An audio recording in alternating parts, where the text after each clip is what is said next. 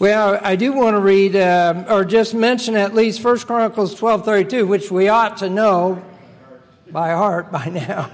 And of the children of Issachar, which were men that had understanding of the times, they knew. They, they didn't have scripture to go to and read and say, Thus saith the Lord.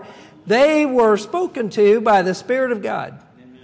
They were applying that which the prophets were speaking and which had been written down uh, by Moses, and they were they were understanding what God wanted them to do and what needed to be done in the transition to David's kingdom.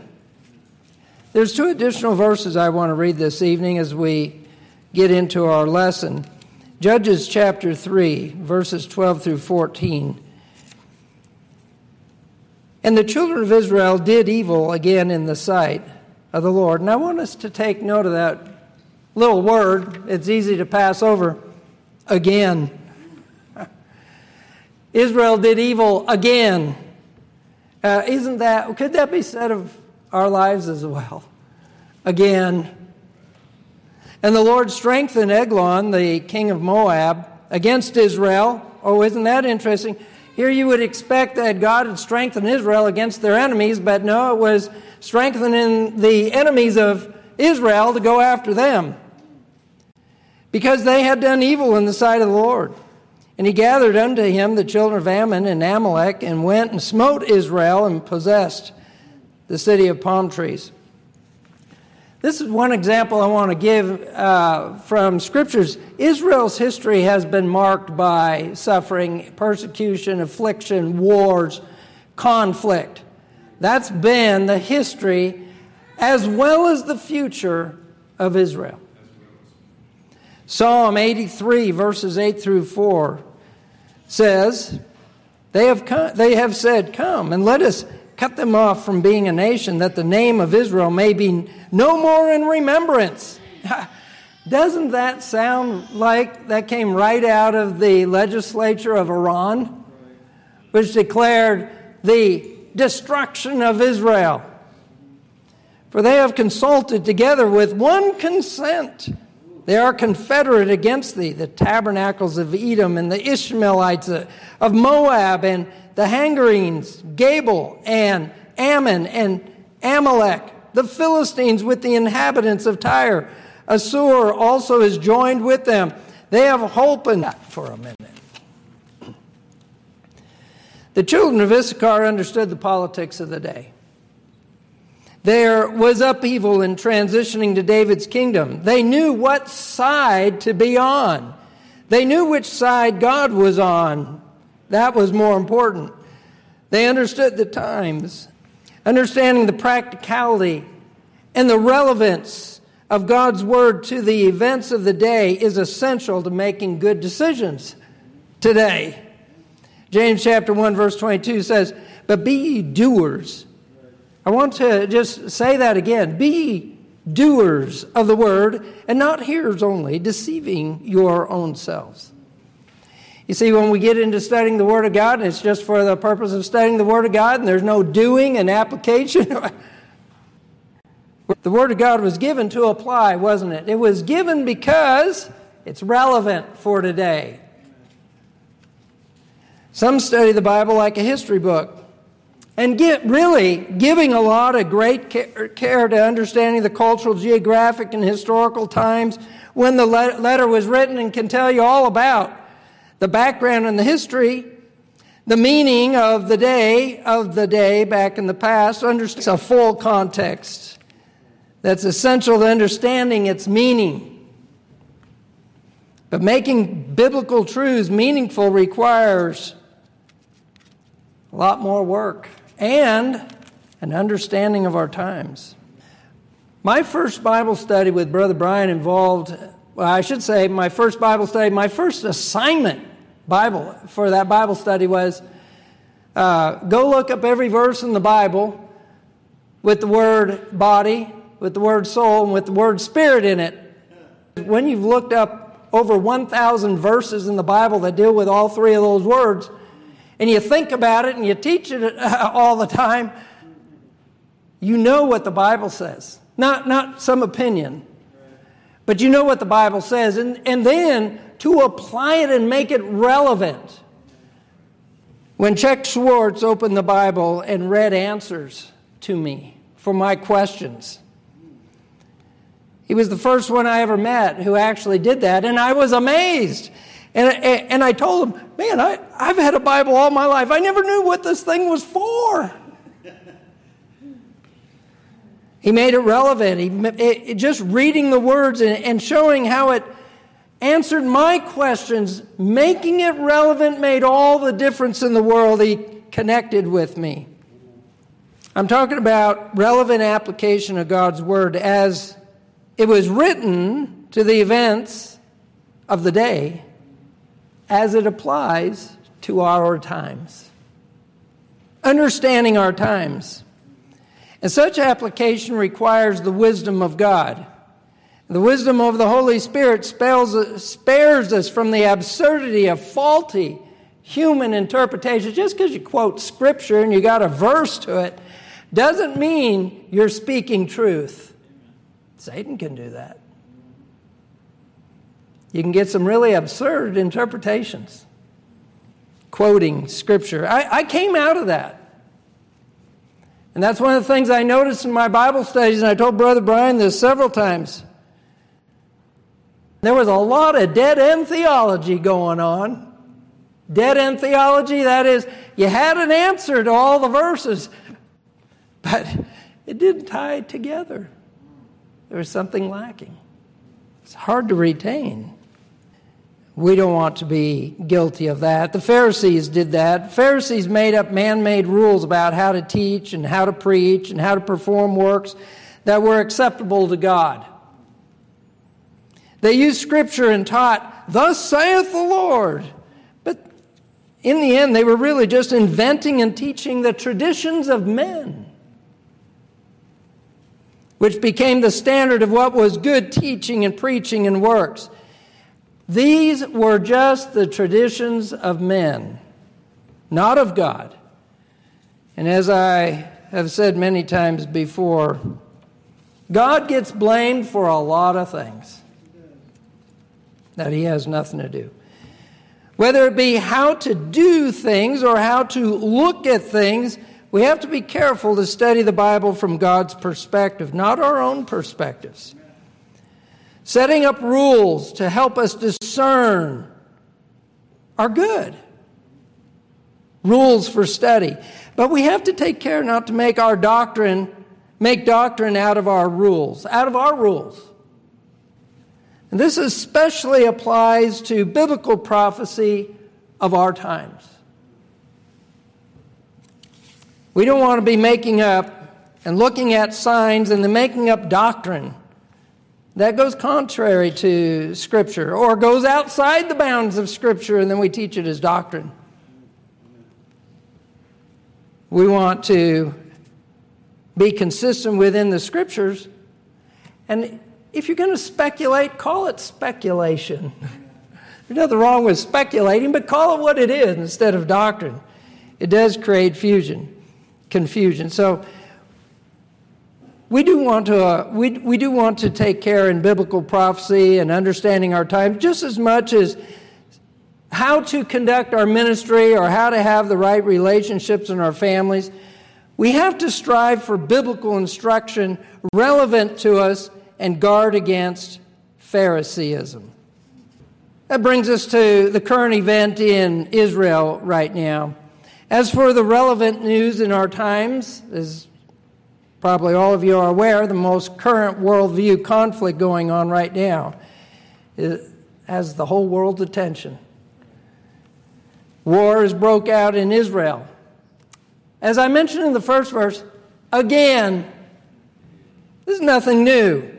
The Lord is coming back. Yes, He is. He is coming back at any time. Not because war broke out in Israel right now. He could come back anytime. He can come back in another moment from now, later on tonight, next week, a month from now, a year from now. He knows when he's coming back. According to the Jerusalem Telegraphic Agency, Sunday, Saturday morning, October 7, which was the beginning of a Jewish holiday and the Sabbath, the Palestinian group Hamas launched a surprise terrorist attack. The biggest attack on Israel in years, killing over 300 Israelis, kidnapping at least 100 as hostages, and injuring over 1,800.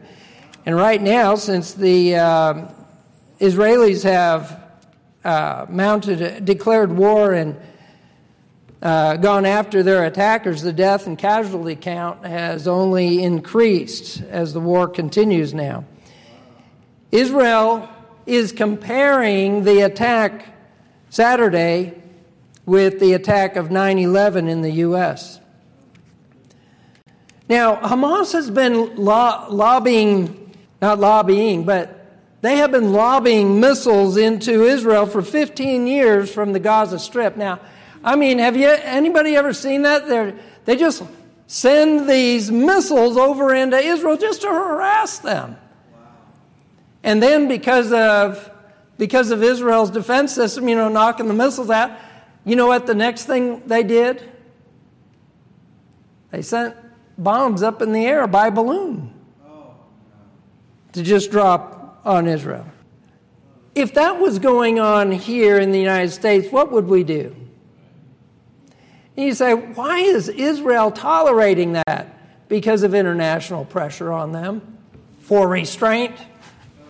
Hey, I want to, want to remind us we've gone through quite a bit, few principles and concepts of worldview warfare, and it all applies. There's a lot of dynamics and complexities involved, but Hamas has been firing missiles into Israel. This has been going on for 15 years.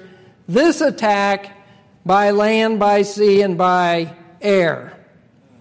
And they went in, they, they, uh, they broke through a barrier, and now they're trying to figure out what's going on. And Israel's biggest breach of security, they say. I'm waiting to see if that, who, who's, I'm looking at reports, who's writing these things. Why? In worldview warfare, it's all about the narrative, controlling the perception. You don't know at this point, as news stories come out, you don't know what's true or not. More likely, it's not true. That's why I went to the Jerusalem Telegraphic Agency. I, I was surprised by CNN, too. They, the stories are being consistent. I, I look for that when I start reading stories. I, I look for, okay, who's saying what and what are they saying? Well, they broke through a barrier, they killed people in nearby cities, they took couple ambulances. They captured a tank. They captured a police station. They overran a military base in Israel. It's unheard of. And then they kidnapped hostages. Now, who is Hamas? Well, Hamas is a Palestinian Islamic militant group which rules the Gaza Strip. Israel's allies have designated the Hamas to be a terrorist group, including the United States uh, designating them that way. That's a big deal. The European Union and the UK and others consider them terrorists. Hamas is backed by Iran, which funds and provides weapons and training for them. Now, that's not something I got in a news article. It was the Hamas spokesman, Ghazi Hamad, who said we have direct backing for the attack from Iran. And then I just noticed, as I was trying to get the latest news before I came to church tonight, Iran has been planning this with Hamas for over two weeks. And Iran has pledged to stand by the Palestinian fighters until the liberation of Palestine and Jerusalem. Now, the reason for perpetual war, because war's been going on in Israel for as long as we've been alive, been going on since 1948. Well, even before that. But the Iranian government passed a bill in 2021, just a couple of years ago, to officially task the Iranian government with destroying Israel by the year 2041. Now, that's less than 20, that's just 18 years away now, or 19 years away. This is the country that President Obama and Joe Biden have supported in their development of nuclear enrichment sites in cooperation with Russia. That's no secret. Now, the Ayatollah Khomeini, the religious leader in Iran, says the West Bank in Israel should be armed like Gaza. And the Jewish population should return to the countries they came from prior to 1948 and up to now. That, that is the Khomeini's quote. That's what he said. This is the solution to having peace in Israel. August 6, 2022, Ismail Qaani, the commander in chief of Iran's Quds force, repeated a claim heard over and over again from Iranian officials Israel is in decline. And he said, quote, Hezbollah's sons are making plans to bring down the last blow against the Zionist regime and to realize the wish of Imam Khomeini to eradicate Israel from the map and the face of the earth. That's coming from that's coming from the commander in chief. He goes on and quotes The honorable path of martyrs will be pursued until the complete destruction of the enemies of the Islamic system, which is referring to the Islamic Republic in the world context of superpowers, what we have is Iran, the little mouse that squeaked. But it's a little mouse next to the U.S. But if we keep this in mind that Israel must be eliminated, if we keep in mind that Israel must be eliminated, that mindset encoded into the law of Iran to destroy Israel and her allies, it explains why there can be no peace in Israel. That mindset is not just words now, it's encoded into law. Yesterday, Israeli Prime Minister Benjamin Netanyahu declared that Israel is at war with Gaza and Hamas, which must include their allies and that was the significance of reading about their attack in Lebanon going after Hezbollah. Former Israeli Prime Minister Naftali Bennett calls the preparation and plan for war with Iran the octopus doctrine. Because what that means is Israel is engaged in, in fighting many tentacles of the Iranian threat, the monster. For instance, Palestinian Islamic Jihad could be seen as part of the as one part of the octopus and the Hezbollah as another part and all the other factions. Iran is conducting a multi-front attack against Israel with the goal in 2041 we're going to have them exterminated. Now, not surprising, the allies in support, or the countries coming out in support, this is interesting worldview analysis. It's not surprising what countries are in support of, of Israel and condemning the Hamas actions. You got the United Kingdom, Ukraine, Czech Republic, Spain, Poland, Italy, Greece, Germany, France, European Commission, Belgium, and even the UN Secretary General condemned Hamas, quote, in the strongest terms. Of course, they're all words, aren't they? But that's worldview warfare. The countries in support of Hamas's actions are not surprising at all. But I thought it was interesting to look at some of the verbiage, the narratives, the way they spin it. Now, I'm going to start out with the outright condoning and congratulations of Iran, uh, of the Hamas, but I'm going to show you how the language eases into still, still promoting Hamas's actions, but condemning Israel. Iran wrote, We congratulate the Palestinian fighters. And that was the military advisor Rahim Safavi and he says, We will stand by the Palestinian fighters until the liberation of Palestine and Jerusalem. Hezbollah came out and they said it was a decisive response to Israel's continued occupation and a message to those seeking normalization with Israel. Well, that was the uh, normalization uh, pact that was being considered and talked about between Israel and Saudi Arabia. Qatar came out, his, their foreign ministry, ministry came out with an official statement saying Israel alone is responsible for these actions and the escalation of violence with the Palestinian people. And it called on both sides to exercise utmost restraint and calls on the international community to prevent Israel from using these events as an excuse to launch a disproportionate war against Palestinian civilians in Gaza. Disproportionate? I mean, was that not disproportionate, the surprise attack by Hamas on Israel? They have their complaints, and then they think that's equitable. And then you also have them saying, exercise utmost restraint. In other words, Israel, don't do anything. Turkey, said, We call for restraint from all parties. Erdogan said, in a, said it at a Congress for his ruling AK party in Ankara. They must refrain from aggressive acts. That is, Israel must refrain. Saudi Arabia came out and said, We are following the unprecedented developments between a number of Palestinian factions and Israel occupation forces. You see, this is terminology. This is controlling the narrative that Israel's in the wrong, and what you have is retaliation.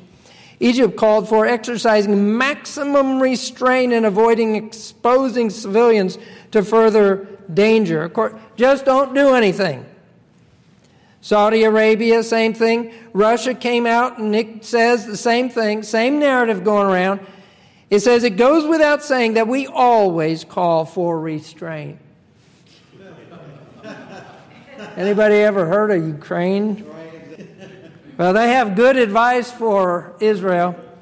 China comes out and says, We call on relevant parties to remain calm, exercise restraint, and immediately end the hostilities to protect civilians and avoid further deterioration of the situation.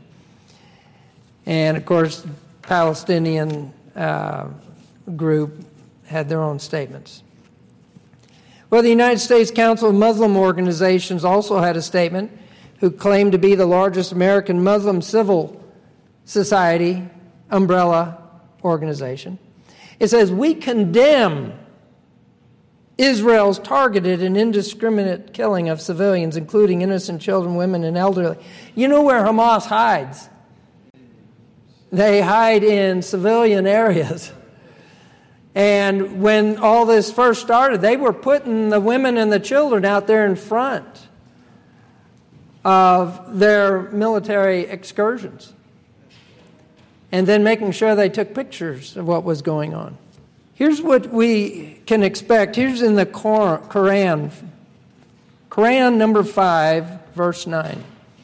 And when the sacred months have passed, then kill the polytheists wherever you find them, and capture them and besiege them and sit in wait for them at every place of ambush. But if they should repent, establish prayer, and give zakah, you know what zakah is? Well, this is the condition it's tax. If you're an unbeliever, then you pay tax. Let them go on their way. Indeed, Allah is forgiving and merciful. As long as you repent, that means now you accept Allah and agree with uh, the Islam religion, establish prayer, that is, you go through the five steps of prayer to become Muslim, and then you give Zala, you're okay. And someone's considered an infidel who's an unbeliever and rejects all these things. And I don't have time to go through all, all of this. And this will be this will take a couple weeks to go through. But this has roots there's a dispute over two states, Arab states and the Israeli state, uh, in that area, and it's got interesting history. The British pulled out of that land in 1948, saying, Man, there's no way to resolve that. This is a big fire keg, and we can't control it. And they exited it. The UN made uh, Israel a nation, uh, gave them a state, recognized them, and there's been war ever since. Well, there was already skirmishes and war going on. That's why the Britons got out of there in the first place. because they said, This is hopeless. These people aren't going to come to peaceful terms. It hasn't to this very day, has it? We can say, well, Israel's been at war ever since 1948, but that wouldn't really be true, would it? Israel's always been at war.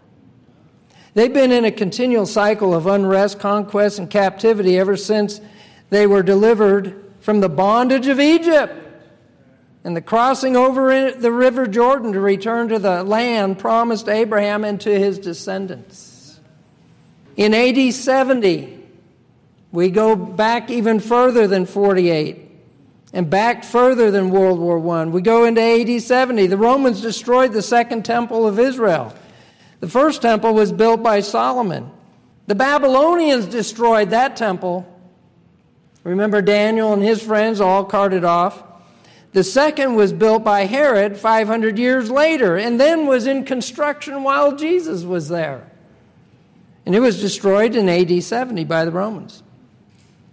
Following the Roman destruction of the temple 40 years after the Jews had crucified Christ, the Jewish people were dispersed from their national homeland.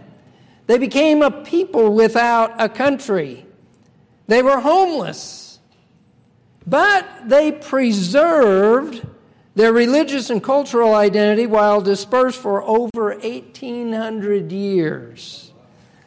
And this is the longest lasting scattering and dispersion of a people group which returned back to their homeland. This dispersion is called the diaspora.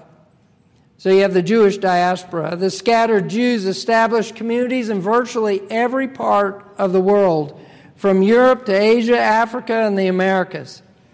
The Jewish diaspora is unparalleled in extent and time. So, how are we to understand the events in Israel today? And what does the Bible say? How does God explain what's going on? But I want to introduce this idea, and I've got a number of verses from Exodus, Psalms to Revelation, that Israel has experienced the promise of God as recorded in the covenant he made with Israel over 3,400 years ago. This was a condition, this was a conditional covenant based on law. It wasn't based on grace, and that's why Israel's history is one of just continual unpleasantness, tumultuousness. In the third month, when the children of Israel were gone forth out of the land of Egypt, the same day came they into the wilderness of Sinai. For they were, were departed from Rephidim and were come to the desert of Sinai and had pitched in the wilderness. And there Israel camped before the mount. And Moses went up unto God. And the Lord called unto him out of the mountain, saying, Thus shalt thou say to the house of Jacob, and tell the children of Israel, Ye have seen what I did unto the Egyptians, and how I bare you on eagle's wings, and brought you unto myself. Now, therefore, if ye will obey my voice indeed and keep my covenant, then, if then clause, then ye shall be a peculiar treasure unto me above all people, for all the earth is mine. And ye shall be unto me a kingdom of priests and a holy nation. These are the words which thou shalt speak unto the children of Israel. And Moses came and called for the elders of the people and laid before their faces all these words which the Lord commanded him. And all the people answered together and said, All that the Lord hath spoken we will do. And Moses returned the words of the people unto the Lord. So, what I want to point out here is, and introduce here is, we have a covenant made between God and Israel. A covenant of law and God fulfilling his promise to Israel Obey me, and I will bless you. Disobey me, I will curse you. And that's what we're seeing in Israel. That's what we have seen in Israel. The future of Israel is not resolved to experience peace until the millennial reign why the millennial reign? because it is at the beginning of the millennial reign when Christ sets up his kingdom. At this point, we're in the Satan of, we're in the kingdom of Satan. And in the kingdom of Satan, Israel is always under attack. There will be no peace in Israel until Christ establishes his kingdom. And as Revelation 11 points out, when that seventh trumpet sounds, then it shall be announced the kingdoms of this world are become the kingdoms of our Lord. And there will be peace in the land. Amen. We're glad you joined us for our services here at Mission Boulevard Baptist Church. If this program has helped you and you would like to have more information about trusting Christ as your Lord and Savior, or if you would like to have resources to help you in your spiritual walk and growth, please email us at the address on your screen. We look forward to having you join us again online, but you are always welcome to personally attend any of our services at the Mission Boulevard Baptist Church here in Fayetteville, Arkansas. Hi, this is Dr. Patrick Briney. I hope and pray this important lesson has improved your life. For more life changing lessons and to get your free book that I've written for you, visit my website at patrickbriney.com. And please share this valuable lesson with at least three of your friends to enrich their lives in our Lord Jesus Christ. I'll upload my next lesson for you soon. God bless.